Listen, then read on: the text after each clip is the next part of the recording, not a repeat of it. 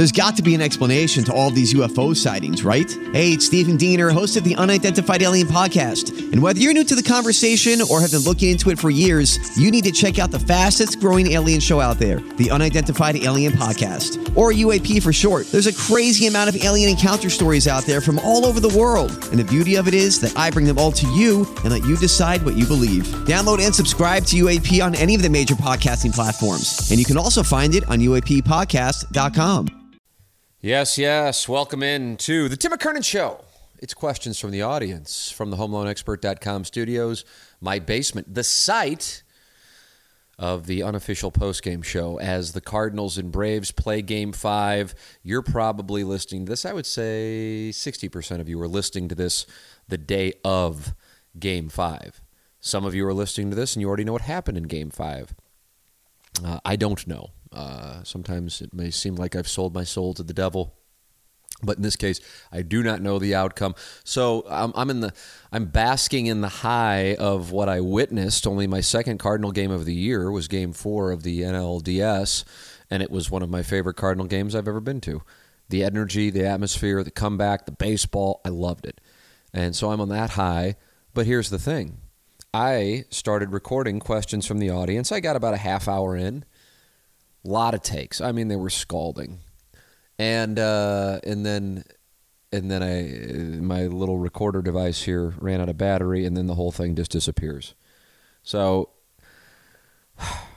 I'm disappointed in myself. I'd love to I'd love to blame somebody, but the reality is I'm sitting in my basement.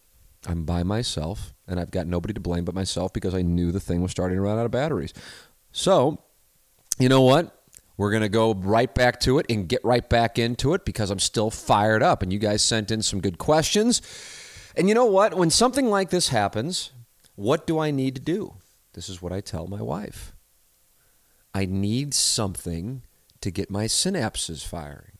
That will get me motivated. And so I was going to start with baseball, but you know what I'm going to start with now? This is me managing myself and knowing my strengths and my weaknesses. Last week, for those of you who are regular listeners here of the Questions from the Audience edition of the Tim McKernan Show, um, we had the story sent in, followed up by a couple of questions with the gentleman who either was about to have a threesome or a foursome, and uh, then his, if I'm not mistaken, it was his wife, either way, female significant other, uh, got sick and got sick at um, their uh, their not their home, but the home they were, I guess, going to have the threesome or foursome, and uh, and that ended things as you might imagine. She was drunk and she got ill. So then he was following up with, how should we pursue this? Because the next morning she acknowledged she wanted to do it again, and this time go further and ideally not throw up. Uh, so you know these are these are things that questions from the audience podcast is here to address, and then I'll probably go into breaking down Brian Snitker's bullpen management. But in order to get my synapses firing, I'm going to start with this, and and and we got um, and we got a number of coaching responses, but I thought this one was the best, and it comes from well, it says please don't read my name, but then it gives us one name, uh, Dave. We'll just say Dave. Uh, I won't read the full name. Tim, gentleman brought up his almost threesome slash foursome last week. He asked what he should, could do to make it happen. I was lucky enough to experience a threesome with my wife, actually, more than one. Here is the key don't push for it, let it happen. Oh, wow. This is like, this is a zig to my zag. The wife will know who and when.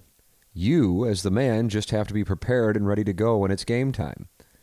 As far as what women are into, being the third person, my experience was with a coworker of my wife's. Wow. We were at a bar, and it was getting late, and we were all pretty liquored up. Me and her coworker were dancing. Well, that's a situation right there, huh? Me and her coworker, me and her coworker. Okay, so Dave, Dave and the coworker were dancing, and she pulls me in close and whispers that she wanted to go home with me and the wife. Oh, my goodness. I told her that it wasn't up to me. She told me to go ask the wife.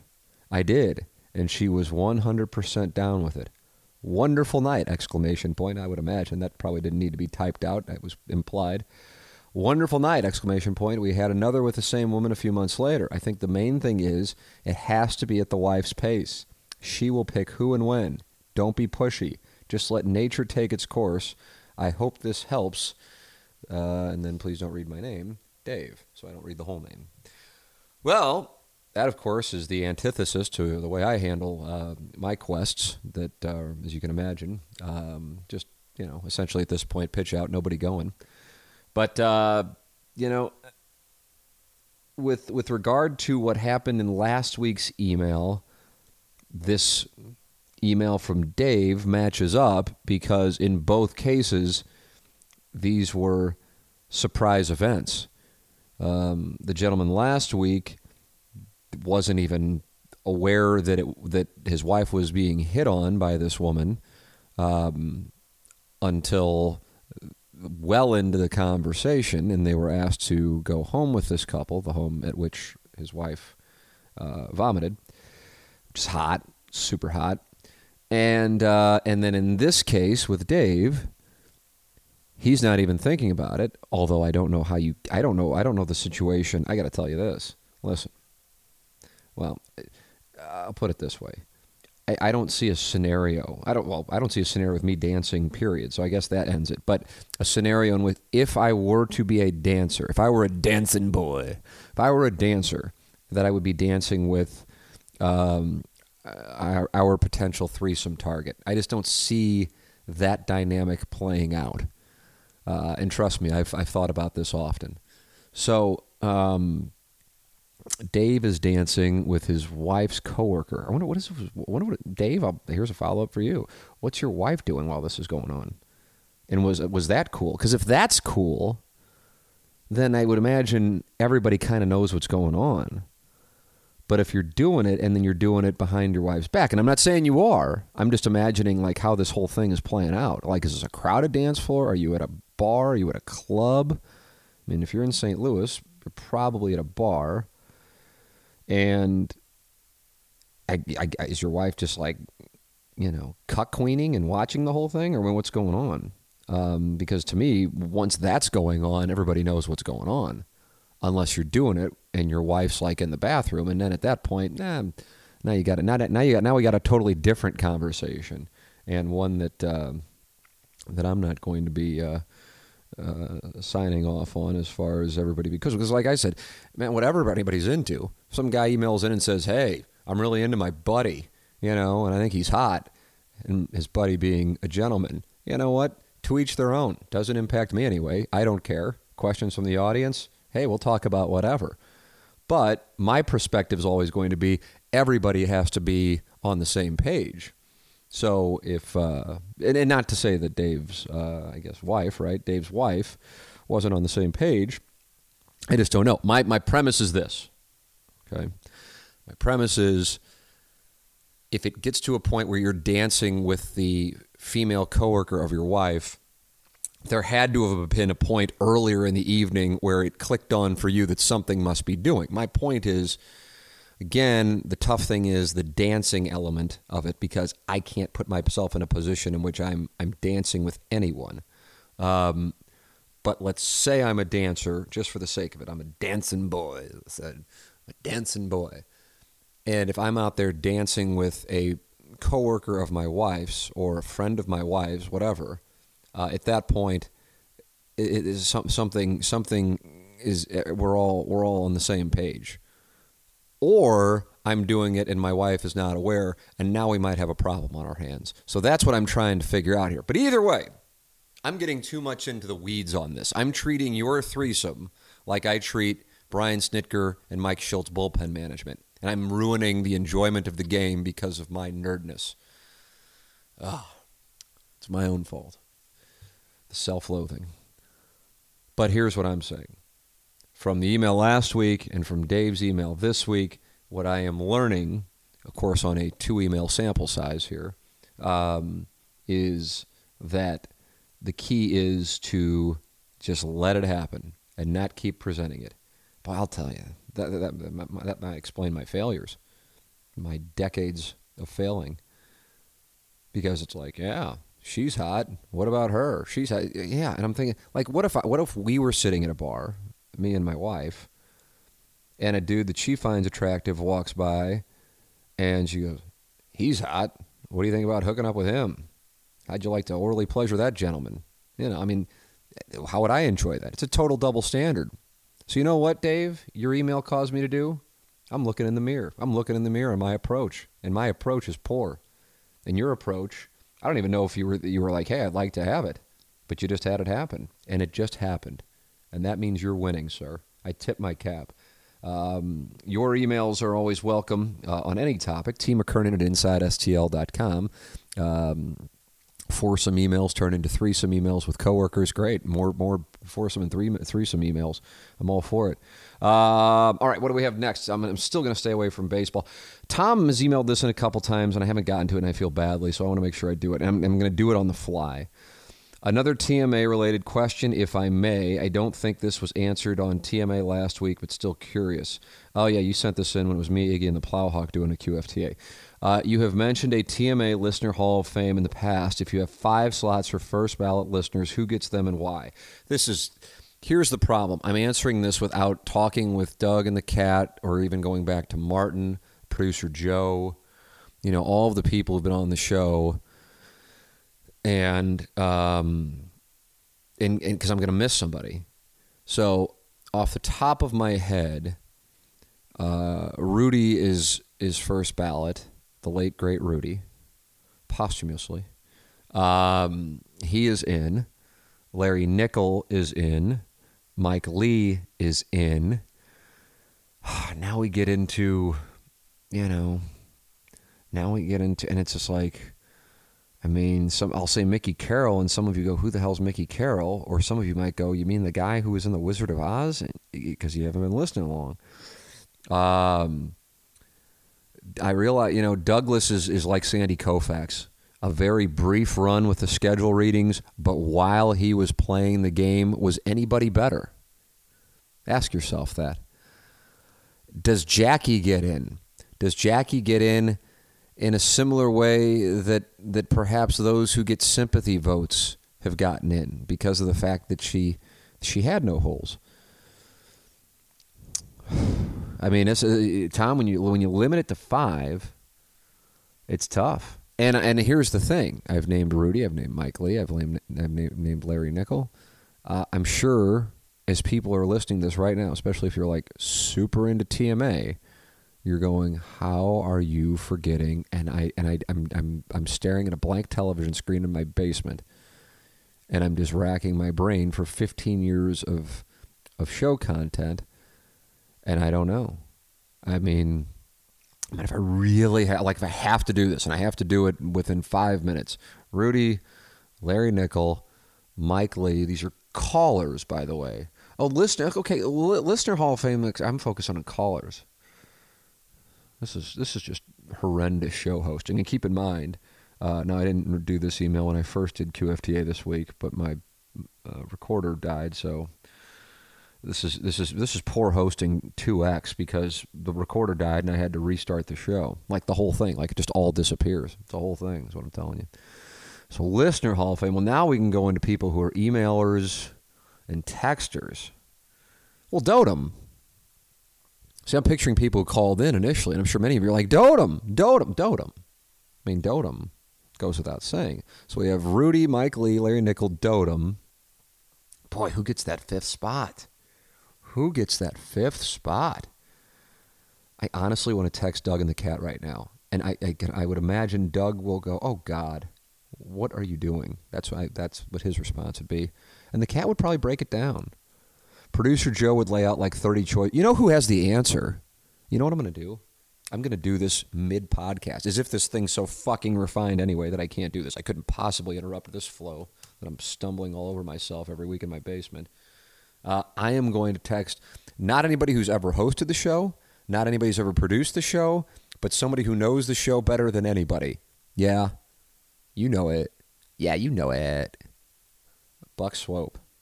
I'm texting Buck Swope right now.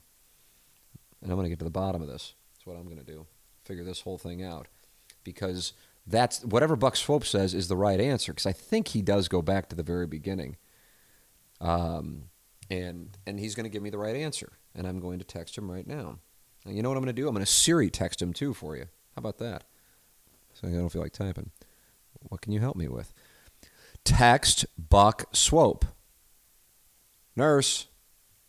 Bless America. Text Buck Swope. What do you want to say? Thank you. Buck Swope, comma. I am doing a QFTA as we speak, period. And one of the questions is who would be the inaugural class of five listeners for the TMA Morning Grind slash TMA Hall of Fame? What is your answer? Question mark. There we go. This thing's such Here's a yeah. It's I can't even imagine. Yeah, it looks like it for the most for the most part worked out, except it turned into CMA Morning Grind, PMA Hall of Fame. I think Swope knows what I'm talking about. We'll get to the bottom of this. Let's see who he says. This is isn't this fun, kids? Isn't this this wonderful? And as I'm as I'm sending that, I see in my uh, iMessage that uh, that I have a text from Biff. Biff might get in there someday. Just scrolling through here. Um, God, I don't know. I might be missing somebody obvious, and then Swope's going to set me straight. All right. Well, this this is going to this is you know what this is. This is what the consultants love. This is organic content. Nobody's saying it's good. I'm just saying it's organic content that you, throughout the podcast, are going to live this adventure with me, assuming Swope gets back to me. Uh, I know the TMA running theme of Mount Rushmore's. Well, it's a satirical Mount Rushmore, kind of like I understand the, uh, pardon my take on Barstool operates. Oh, now Swope has responded. This is good. Texters, callers, emailers. And I wrote back, everybody. All right, so back to the question. This question comes from Chunk and the Chuck. You know, James Carlton of the Carlton State Farm Insurance Agency is my insurance agent. So this is a first-hand endorsement of James Carlton and his staff in Webster Groves. 314-961-4800 or go online at carltoninsurance.net. I think a lot of people just go, okay, well, I've got a guy, I've got a lady, I'm good. I don't really care to talk about insurance. It's something, you know, I'm 25, whatever. And that's fine. I understand. I used to think the same way. And then I go down to my basement on March 30th of 2019 and the basement's flooded and the world changes. It just so happens because my interactions with James had been, James had been so positive that my wife and I switched to James Carlton uh, in late 2018. And I'm telling you, if we had not, the odyssey that has been a flooded basement throughout all of this precipitation in St. Louis would have been infinitely more difficult to navigate without somebody as active. And on top of it is James Carlton. His phone number is 314 961 4800, or you can go online at carltoninsurance.net. And even now, he still checks in. You know, I mean, it's it's just a different ball game. And even before we had that, which of course was a substantial issue, um, you know, we weren't covered on on something, or I've forgotten to make a payment. It wasn't like it was like some monster payment. It was a small payment. But he's like, hey, just so you know, uh, you haven't made this payment. We want to make sure that's taken care of, so you're covered. It's just, it's it's just different. It's different in a much better way, and that's why, you know, if if you ran into me at a at a bar or restaurant and said, hey, you know, and I have had it happen. Hey, Tim, who's that insurance agent? People email me, and I go, oh, it's James Carlton. Here, let me include him on the on the email, and I know he's going to be on top of it. I don't think twice about it. It's not like I'm like, oh yeah, let me tell you about him, and then somebody actually wants to follow up, and I'm like, oh god, I hope he does okay.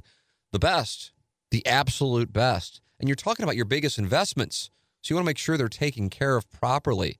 James Carlton and his staff at Carlton State Farm Insurance Agency will certainly do that. 314 961 4800 or go online at carltoninsurance.net. If your insurance costs a leg and an arm, call James Carlton State Farm. What would be your Mount Rushmore of unattended sporting events? This can span any time and any era. I know for me, it would be 1980 Miracle on Ice, 2009 Game 7 against the, the Dallas Stars, 2019 Game 7 Dallas Stars, uh, 2011 Game 6, Michael Phelps, eight golds, mainly the relay race that USA came back to beat France in. It's a good question. It's a good question. Um, I, I'll, I'll, I'll absolutely strike the Michael Phelps one. That just doesn't interest me. Uh, so that's easy. Um, as far as now, I know there's an opening. Um, the Miracle on Ice, I will immediately include. So that's that's so we so we're in agreement there. And so if you're asking me personally, yeah, games uh, game six of the 2011 World Series, which I was not at. Uh, I was at game seven, but I was not at game six. Um, so I would include that. I might. I wonder how I'll feel about this in five years, but I might agree with you on game seven of the Dallas series. Because just, you know, and again, it's only four or five months old now, but um, just looking back on that and remembering like being in my house, like John Kelly said this on the podcast, like he was getting sick to his stomach. So I can't imagine being there. You know, part of, part of the reason why at the start of this the show today, I said the um, the Cardinal win against the Braves in Game Four was so great was because it was so intense. You know, notice I'm not saying Game Seven of the 2011 World Series. Now I was there with my wife and I was there with my parents, and it was incredible to get that opportunity to be at a Game Seven with my wife and my parents and watch the Cardinals win the World Series. I mean, there are people who would who would pay an incredible amount of money to have that opportunity, and I got to do it, and I'm incredibly lucky, and I'm sure a number of you were there as well. But it wasn't a real intense game. It's the intensity of the things that make it stand out. Um, so, you know, even though they didn't win a Western Conference or Stanley Cup with that, to have that be what it was and the way that it went and what it meant I think that the 2019 Game Seven against the Stars, I think I'm going to include it. Now I might, know, I might change it. So Miracle on Ice, uh, 2019 Game Seven against the Stars, 2011 Game Six, and then what is my fourth? I mean, my interest right now is so golf oriented. I don't know. You know, I, I, I this is also kind of prisoner of the moment, but you know, Sunday afternoon this year at Augusta with Tiger I don't know if 86, you know, it just doesn't mean as much to me for as young as I was at the time. But people talk about 86 with Jack Nicklaus. I mean, he wasn't in the final group. Uh, and again, I'm just trying to pick. It's like that doesn't lessen him winning it. I'm talking about being in attendance. I don't know if there'd be a Ryder Cup. Um, I'm just trying to think of events that you're just like, you got to be kidding me that you're witnessing this. And I'm sure we're missing another one. The events that you know, some Lakers Celtic stuff. I was a Lakers guy, of all things, being an Irish Catholic in South St. Louis in the 1980s, and I was cheering for the Lakers. Gives you an idea of that tells that tells you all you need to know really before you even before you even need to like go into oh is he a pervert and go yes yes he is actually you can go oh was uh, a sports fan yes and where did he grow up South St. Louis what's his background white Irish Catholic and uh, oh, so Celtics fan? No, Lakers fan. Okay, so we got we got somebody who's who's doing something intentionally contrarian. That's what I guess was going on. Even though it wasn't intentionally contrarian, I just loved Magic Johnson and met James Worthy, and so therefore I was on board.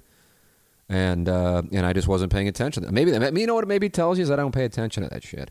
But now I look back on it, now I'm aware of it, and I'm sure everybody in the neighborhood's like, "What the fuck's going on with him?" you know. But hey, that's where I was. So look at me, look at me, look at me. That should be the name of the podcast. Um, I don't know what else as far as, I love college football too. But see, I mean, it, it always it, it comes down to like teams I care about. You know, I mean, the Missouri. I was I wasn't at the Missouri kickball game. I realize that's brutal. But everybody who was there, I was watching at home because U2 was playing in St. Louis that night, and I had chosen to go to U2, um, which I really didn't. That didn't bother me. I know in the context, I'm like right now, I'd be like, oh, I'd obviously rather be at Faurot Field for that. It like November eighth, nineteen ninety seven, I think.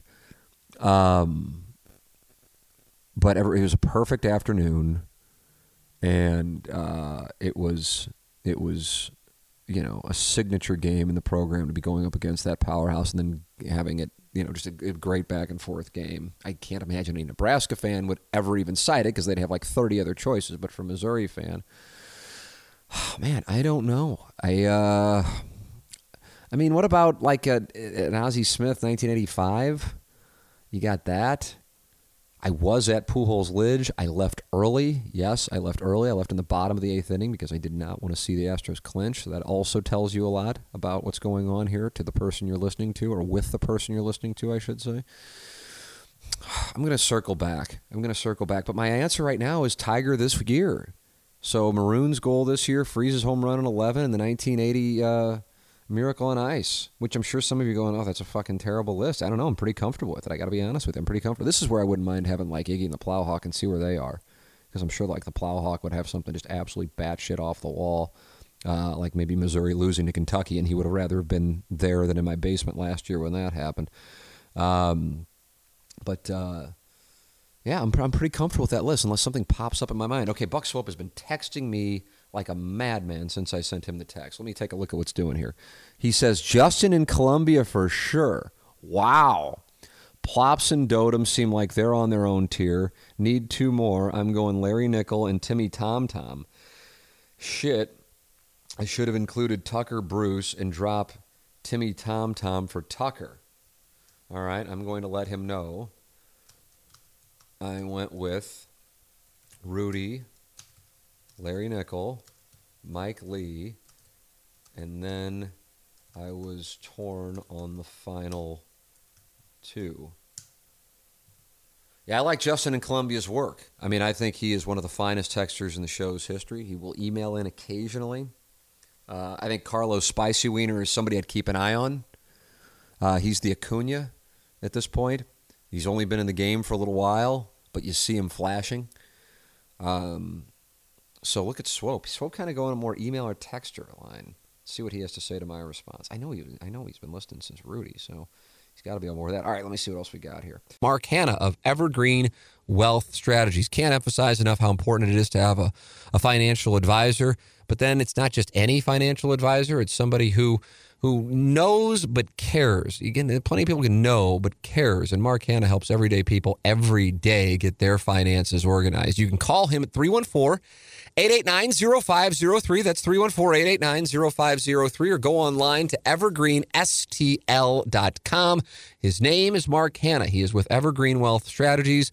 And I can tell you from getting to know Mark here over the last year that this is a first class person who has your best interests at heart, and just calling him at 314 889 0503 is going to make you feel better and you're on the right track. Mark Hanna, Evergreen Wealth Strategies, 314 889 0503, or go online at evergreenstl.com.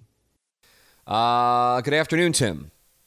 Let me start this email by saying I really don't know why I'm writing this and honestly feel awkward and embarrassed that I'm even writing you this, but I really do think this will help me. We've emailed sparingly for, I would say, the last decade. Most emails that I can recall have been in support of TMA and your podcast. Some emails have been me expressing an interest or desire in being employed by Inside STL, and some have been either misunderstandings or just negative about one thing or another.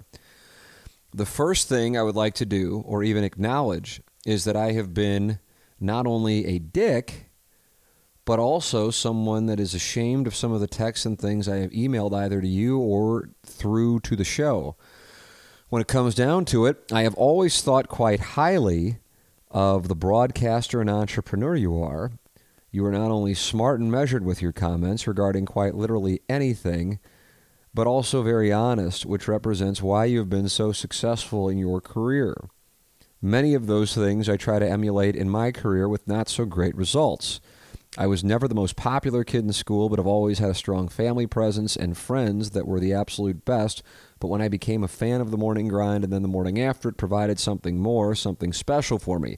It was like I was a cool kid because I like to show that so many others enjoy, and the community of people have always been good quality people that, for the most part, really didn't judge people. However, that's what I have been doing, judging people. It's the thing when growing up that I couldn't stand the most, looking at someone and simply making a judgment without giving that individual a chance. You've made comments in the past about not spending time on things that provide no upside. However, I have continued to do the exact opposite, and I am frankly miserable. I would send in text to the show trying to be funny, and then when something wouldn't get read, I would start to get out of control. It's embarrassing, and on top of that, it's just pathetic.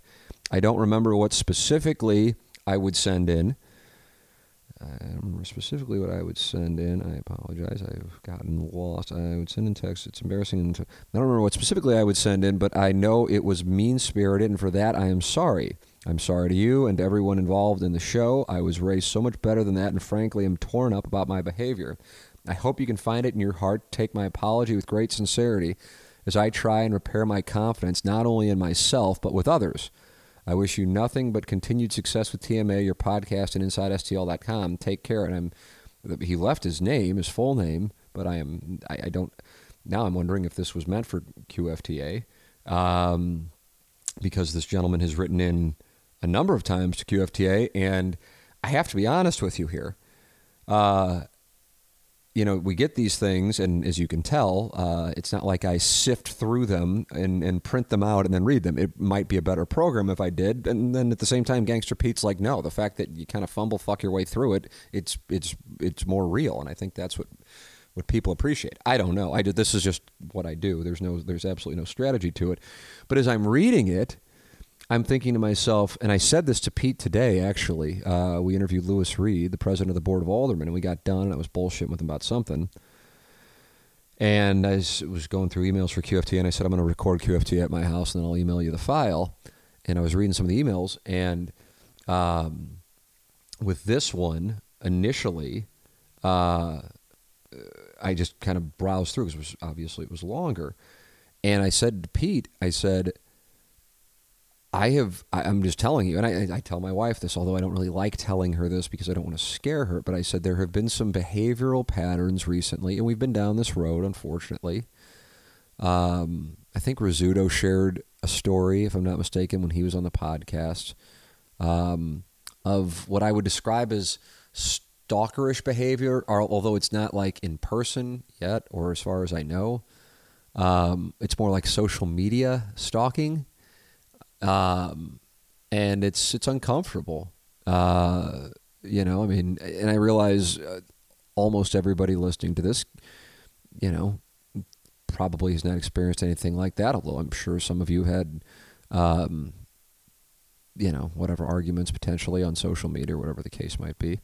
Um, and so initially, before I got to the bottom of this and saw who it was writing, I was thinking, oh, maybe this is one of the because there's a there's a few of them. Maybe this is one of the people who you know I would consider to be um, I don't know what the right word would be. I, we're, we're we're we're aware of them, I guess is the way I would say it. Um, emailing and apologizing, and going, "Holy shit! I just realized that I have been acting, you know, in a way that I'm embarrassed by and, and candidly is crazy. Um, and I would have felt better about it if it were one of those people because it's not something that's real pleasant to be on the receiving end of. Uh, and anybody, and I don't care at what level they're they're at. Anybody who would say it doesn't bother them, I can't imagine that's the case. I don't care. I don't care what level you're at.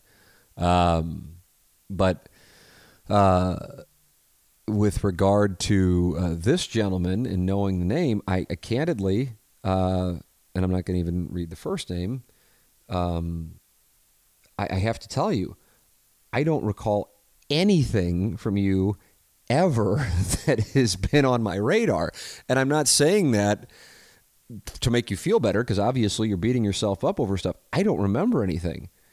And there are names over the I've, it'll be in March. It'll be 20 years I've been in the market, um, and and there are names um, that if you say them, I'll go, oh boy, and people go, yeah, that guy used to be this or that on this message board or on you know on Twitter or on the fan page or whatever, and uh, and and in some cases it'll just be isolated to that, and then in some cases I'll be like, oh yeah, and then here's what was going on behind the scenes with either phone calls or emails or you know direct messages or showing up outside of our house uh, or following me around out when I'm out.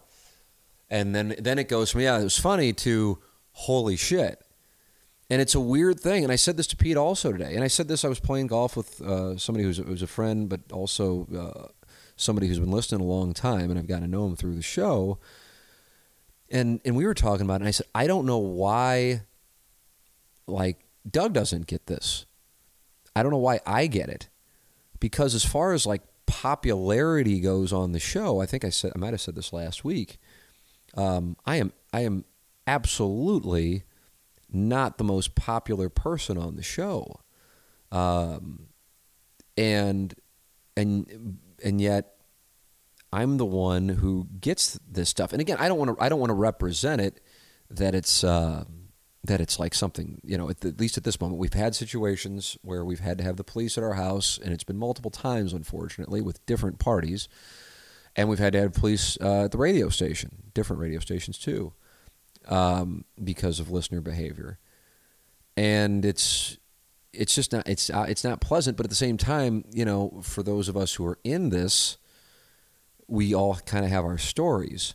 Um, if if a show gets to a certain point, you know, I mean, when I was fumble fucking around in Columbia, it's not like I had had this situation. But as the show has gotten more popular, that's the stuff's happened. And I don't know. I don't know. Um, I just know that it is. I don't know why, but I just know that it is. But uh, I almost said the name, but to the person who wrote this email, and I'll I'll write back to you on the off chance you don't listen to this podcast. Um, my 100% swear on whatever you want me to swear on responses, I don't recall you ever writing anything to me that even made me think twice, unless you're writing from like a burner account now. Um, or you wrote from a burner account when you were trolling. I don't know. I just, you, you just, listen. I might be able to rattle off like 50 names or message board handles on a variety of different platforms and websites over the last two decades and go, yeah, and then that, and then this, and this, this, and this, and this of people who just I don't, I don't, I don't even know how to explain it. I'd love to know what the reasoning behind it is. Actually, um, I don't know. But being honest with you, sir, um, I appreciate how you know kind your email was, but for real, I don't think anybody on the show, unless this is maybe with somebody else on the show, but it's directed toward me um, you're just you don't have anything to worry about, man. And honestly, I don't remember you emailing me about um, working with us either.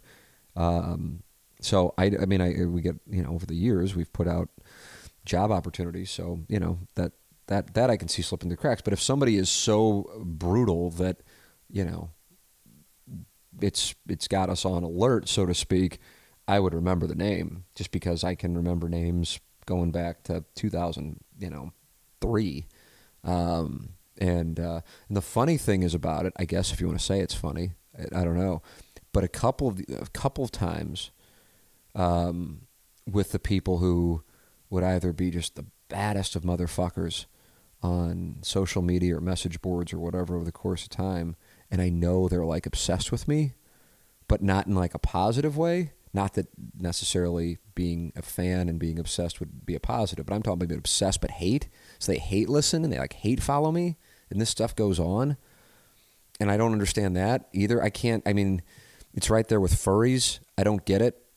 Like, you know, but I mean, obviously some people are into it, so it, it exists. But like, you know, I mean, if I were to rattle off media personalities who I, I don't watch their shows or I don't listen to their shows, if they have, if I'm scrolling through and they pop up as I'm scrolling through, I go fuck, or I'll roll my eyes like, oh god, there's a motherfucker doing his thing lying to people, you know. But I don't like listen to the show, so I don't get the the hate listen and the hate follow. And guess I maybe seems like that's kind of a media strategy, and maybe I should just. Well, it's not. It's not. I mean, you can't do anything about it. It's not like I went out and go, okay, I want to be hated. It just happened. Um, so I, you know, I'll watch like Dave Portnoy or Clay Travis and see how they kind of like embrace the hate. I just I'm just not interested in participating in that. I'm going to say what I think, and if it winds up in people hating me, then so be it. But I'm not going to like intentionally, like what the Atlanta TV guys were doing, like troll people to get a response. It's not my it's not my bag. I get the strategy, but it's not it's not my bag. Um, so I don't understand. I don't understand it. I don't understand that. I don't understand furries. But um, either way, I think I think a lot of times it's political, even though I'm not a Republican or Democrat, but I gather that it's because I just like the ones that are it's it's rarely people in their 20s or 30s who are the ones who are sending these kinds of emails or DMs or tweets. Um, it's usually older, um, and especially when it was going on more.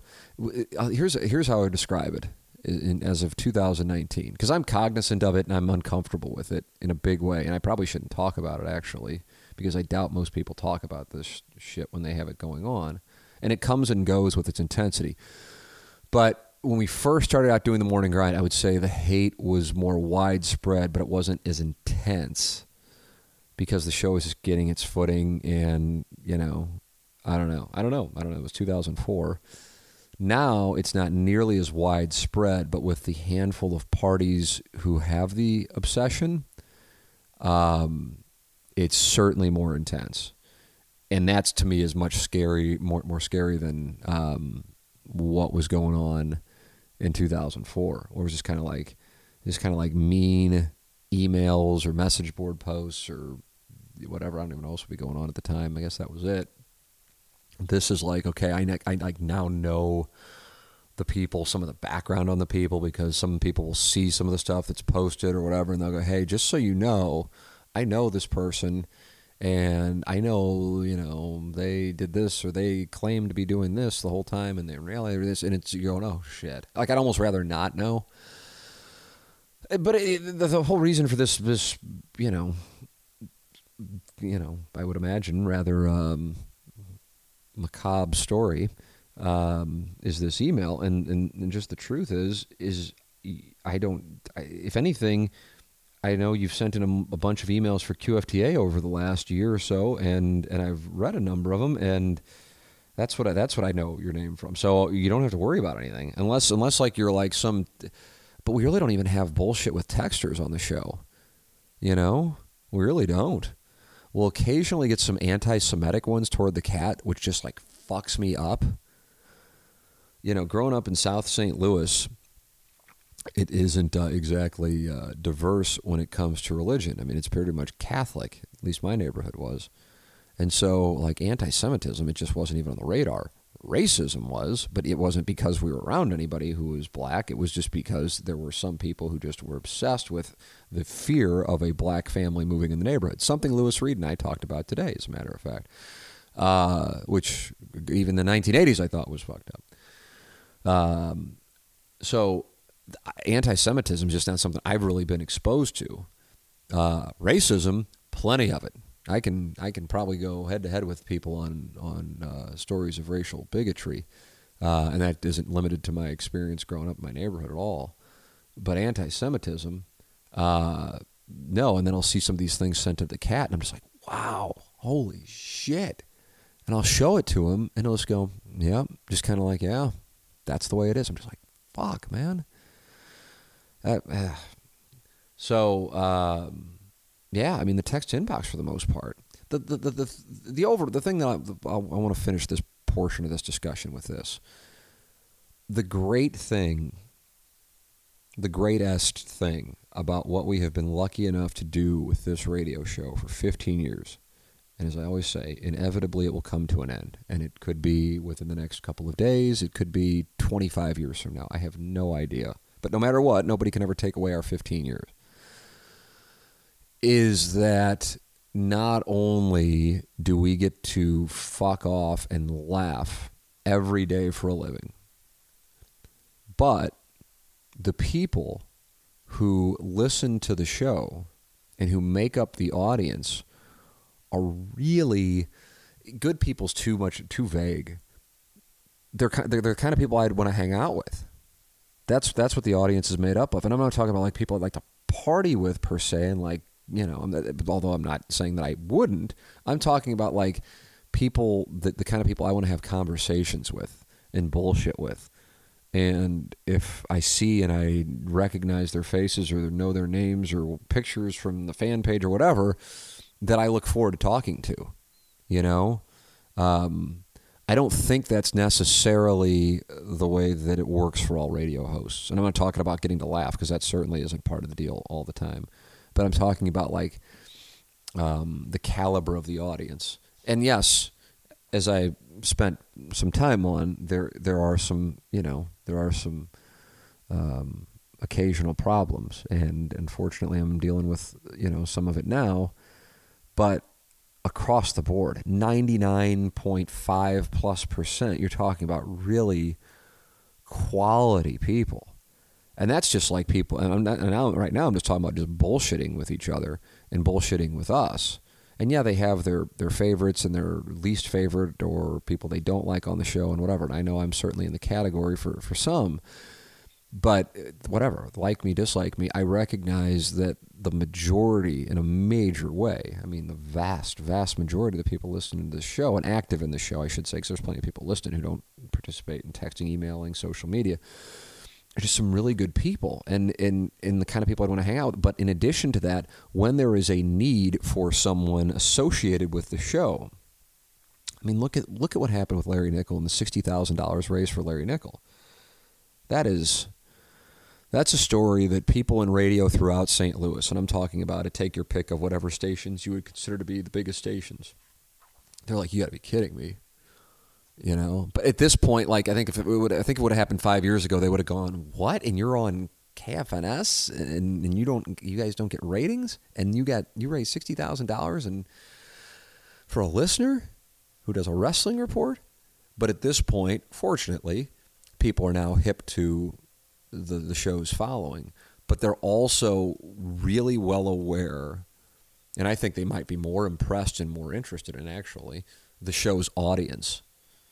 Um, because of the, the passion and the and the caliber of the audience. So uh, you know, I, I I, I don't know for whatever reason I was thinking about that earlier today in this email where I'm now kind of getting into a like I said macabre story uh, or stories I don't want that to be the, the takeaway because yes, it's it can be we can have some negative situations, but I mean across the board, it's not like a like oh shit, I'm going to be at a thing where there's going to be listeners and it's going to be I'm talking about across the board.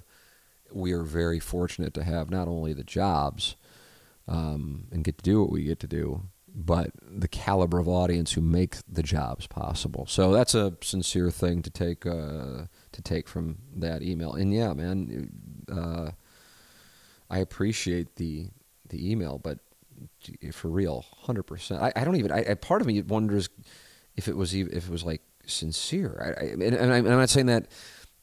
I shouldn't say insincere or sincere. What I'm saying is I, I, you're not even on the map as far as um, I feel terribly that you're beating yourself up this much over it, unless like I will show your name to Doug or the cat, and they'll go, "Oh yeah, yeah, he's brutal," but I don't think they deal with the stuff that I deal with, and and I'm talking about like having to call the police. I mean, Doug certainly gets it with his political posts, and the cat gets it with the rights holder shit. But I'm talking about like like I said, calling police, um, people taking pictures outside your house and taking pictures, you know, my wife outside the house and stuff like that. I mean, that's you know that'll that's like the, the shit that probably gives you guys some of you chills as you hear it. Um, you know, that's that's what I'm talking about here. So, sir, I appreciate the email. It's incredibly kind, but I hope I can give you some peace of mind in telling you. Uh, you have it's just you're just it's not that's not it's not where things are.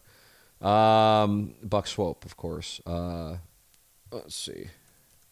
Ryan Kelly's the home loan expert, and he is the sponsor of our studios here on the Tim McKernan Show. Without him, we don't have a podcast. So make sure you're supporting our sponsor, Ryan Kelly, the homeloanexpert.com. And with interest rates dropping and this being home buying season, this is a prime time to get in and get yourself a great rate and lock in. Or if you want to refinance, now's the time to do so. Ryan Kelly's the person to do it with. He is online at thehomeloanexpert.com. Ryan Kelly, the studio sponsor of this program. Ryan Kelly, thehomeloanexpert.com. Saying recording as we speak. Sorry for the delay. Let's see what Buck Swope said. I said Larry Nickel, Mike Lee, Rudy, Larry Nickel, Mike Lee, and then I was torn in the final two. He said it's tough. R.I.P. Rudy. Tucker has to be on it considering he played multiple Mount Rushmore caliber characters. T3 is a master of a specific formula, but Tucker is transcendent. Um, God, I might have to disagree with Buck Swope here. Listen, I have a great appreciation for you, but uh, I think we have a recency bias going on. We're talking about right now people in the last couple of years, and there's a 15 year history here. So I don't know. We're gonna have to dig into this. What do you think? Email me. Fuck. It's great. I got an audience here. Why not? Let's talk about it. I mean, I feel, I feel comfortable saying Rudy, Larry Nickel, Mike Lee, and I don't hesitate on that. Um, included Mickey Carroll. and Oh, and Dotem. Um, but then the fifth spot, I don't know. And then maybe somebody's going to point somebody out and go, yeah, there's there's your five. Jackie, Misty Plops. Misty Plops is live. So um, I don't, I don't, I don't know. All right, let me go to the fan page. So I posted. Uh, I think it's pronounced Leah Silver. That's my picture this week for QFTA, and I'm sure some of you have absolutely know what I'm talking about, and then others do, and then probably have an appreciation. So let's see what we have here in the questions on the fan page. Uh, and I want to. It's uh, I, I put my son to bed at night, and I want to be able to do that. So I'm only going to maybe answer a couple of them. Um, the Flaherty Game Five equals Chris Carpenter in Game Five versus Philadelphia has been in the back of my mind since the Braves tied the series one-one.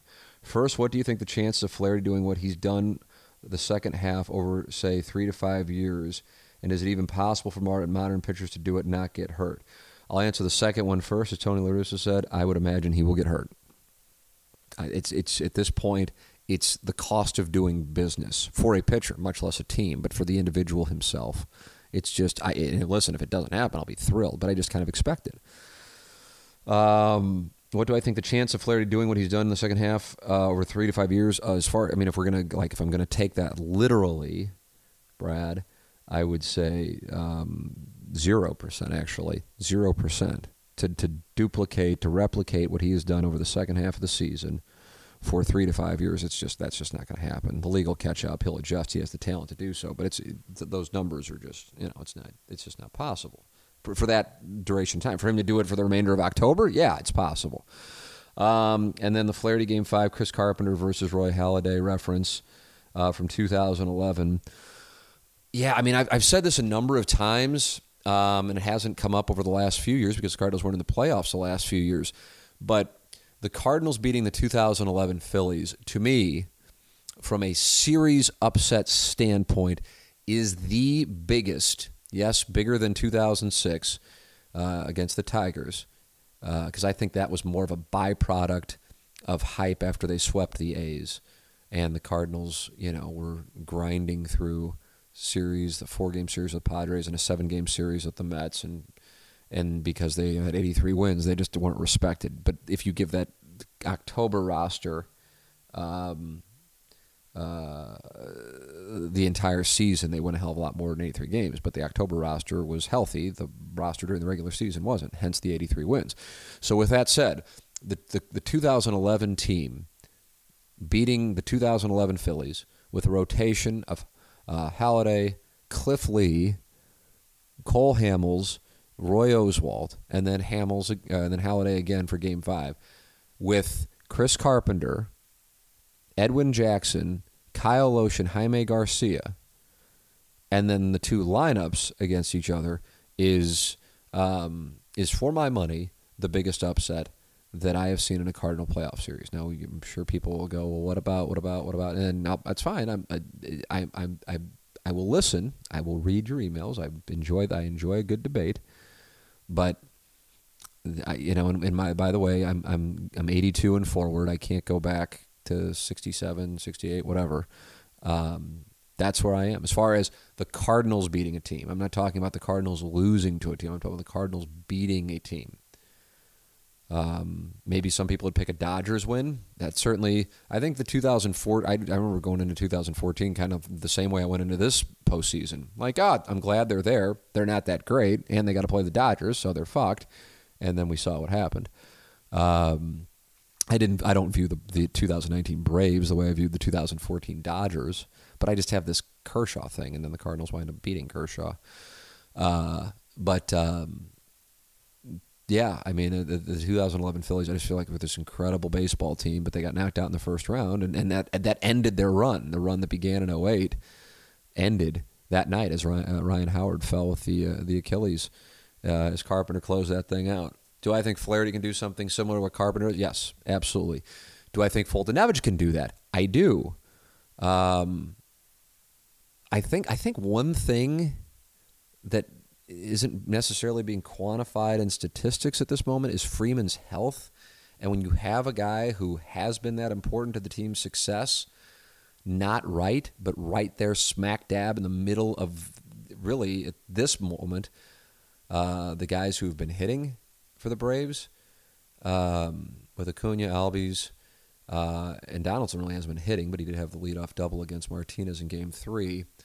Um, and then it's Swanson, but he's at the bottom of the order. Maybe they'll move him up for Game Five. That's tough. Like imagine right now, like Paul DeJong hitting after, um, you know, after Goldschmidt, and then you have Ozuna. That's kind of the equivalent right now for what DeJong has been at this moment in this series. And I just don't know if Freeman's right. So I like that because I don't know if the Las Vegas if Las Vegas takes that into account. At the same time, the Cardinals' offense is what the Cardinals' offense is, and the Cardinals' offense, for the most part, has been uh, Ozuna and Gold Goldschmidt, and uh, and you have Foltynewicz, and he's an incredibly talented pitcher, but he doesn't have the name recognition of even Jack Flaherty. I don't think. I mean, Flaherty's just coming on the scene nationally. Um, but certainly, of what you take a look at, name name everybody in the rotation for the Nationals, for the Dodgers, for the Astros. Uh, it's it's you know it's just he's just not a household name, but his talent is sick. Same with Soroka. Something that Snitker might catch, you know, if the Braves lose this thing, uh, is, is, catching hell for Soroka being held until Game Three, and Keuchel taking two starts. Um, keep an eye on that. Who knows? You'll see. You'll know when you're listening to this. There's a good chance some of you already know what wound up happening, and and then it's results oriented. Uh, let's see what we got here. Um, I'll finish with this one. Uh, let's see. Am I weird for thinking tattoos on a woman are a turnoff? The photo you posted, Leah Silver, would be a 10, but I lowered to a 6 on my personal scale. Um, yeah, this is. I wonder what it's about. And I'm talking about those who like and those who dislike. I like them. But if somebody doesn't have them, I'm not like, oh, I wish she had them. It's if they have them, I like them, but I'm not talking about like the the you know, what what wound up being known as the tramp stamp. Uh, that actually I'd probably be less uh, on board with. I'm talking about all tatted up, and I don't know why, but for me, I am a big fan. My wife does not have any tattoos, uh, but if she wanted to, I would be all for it. Um, and I'm sure some people, especially some of my uh, peers might be like, "You got to be kidding me!" And I don't know what to tell you. Listen, this is where I am. You know what? I don't know what to tell you, but I don't know why I like it either. I, I, I just I just do. But I also know some people are just like, "Oh, I can't stand it," um, and I, I don't have a good. I, I wonder what what that's about. Like what the psychology of it is, what that's about. But from my standpoint, I'm a huge fan. I don't know. Email me. I love getting your emails for questions from the audience. T. McKernan at InsideSTL.com. Hopefully, we're talking more Cardinal playoff baseball next week on questions from the audience. If not, it'll be an obituary, and we'll look forward to the off season. But I hope we're not there yet. I'm not ready to get into that yet. Hopefully, the Cardinals beat the Braves, and then they're playing the Nationals or the Dodgers, and we're really digging deep into the weeds. We welcome your political questions. We welcome your threesome and foursome stories and questions. We welcome your baseball questions, blues questions, college football questions with Missouri and else, whatever else. It's all welcomed on questions from the audience. Thank you for sending your questions in. Thank you for listening. And don't forget the unofficial post game show following the Cardinals and Braves game five uh, up on Facebook Live on the TMA fan page, on the Tim McKernan Show page, and on Twitter, on Periscope, uh, at T McKernan, and on YouTube on the Inside STL channel. That'll be coming up following the Cardinals and Braves Game 5. Thank you for listening, as always, to the Tim McKernan Show. Questions from the audience from the HomeLoanExpert.com studios.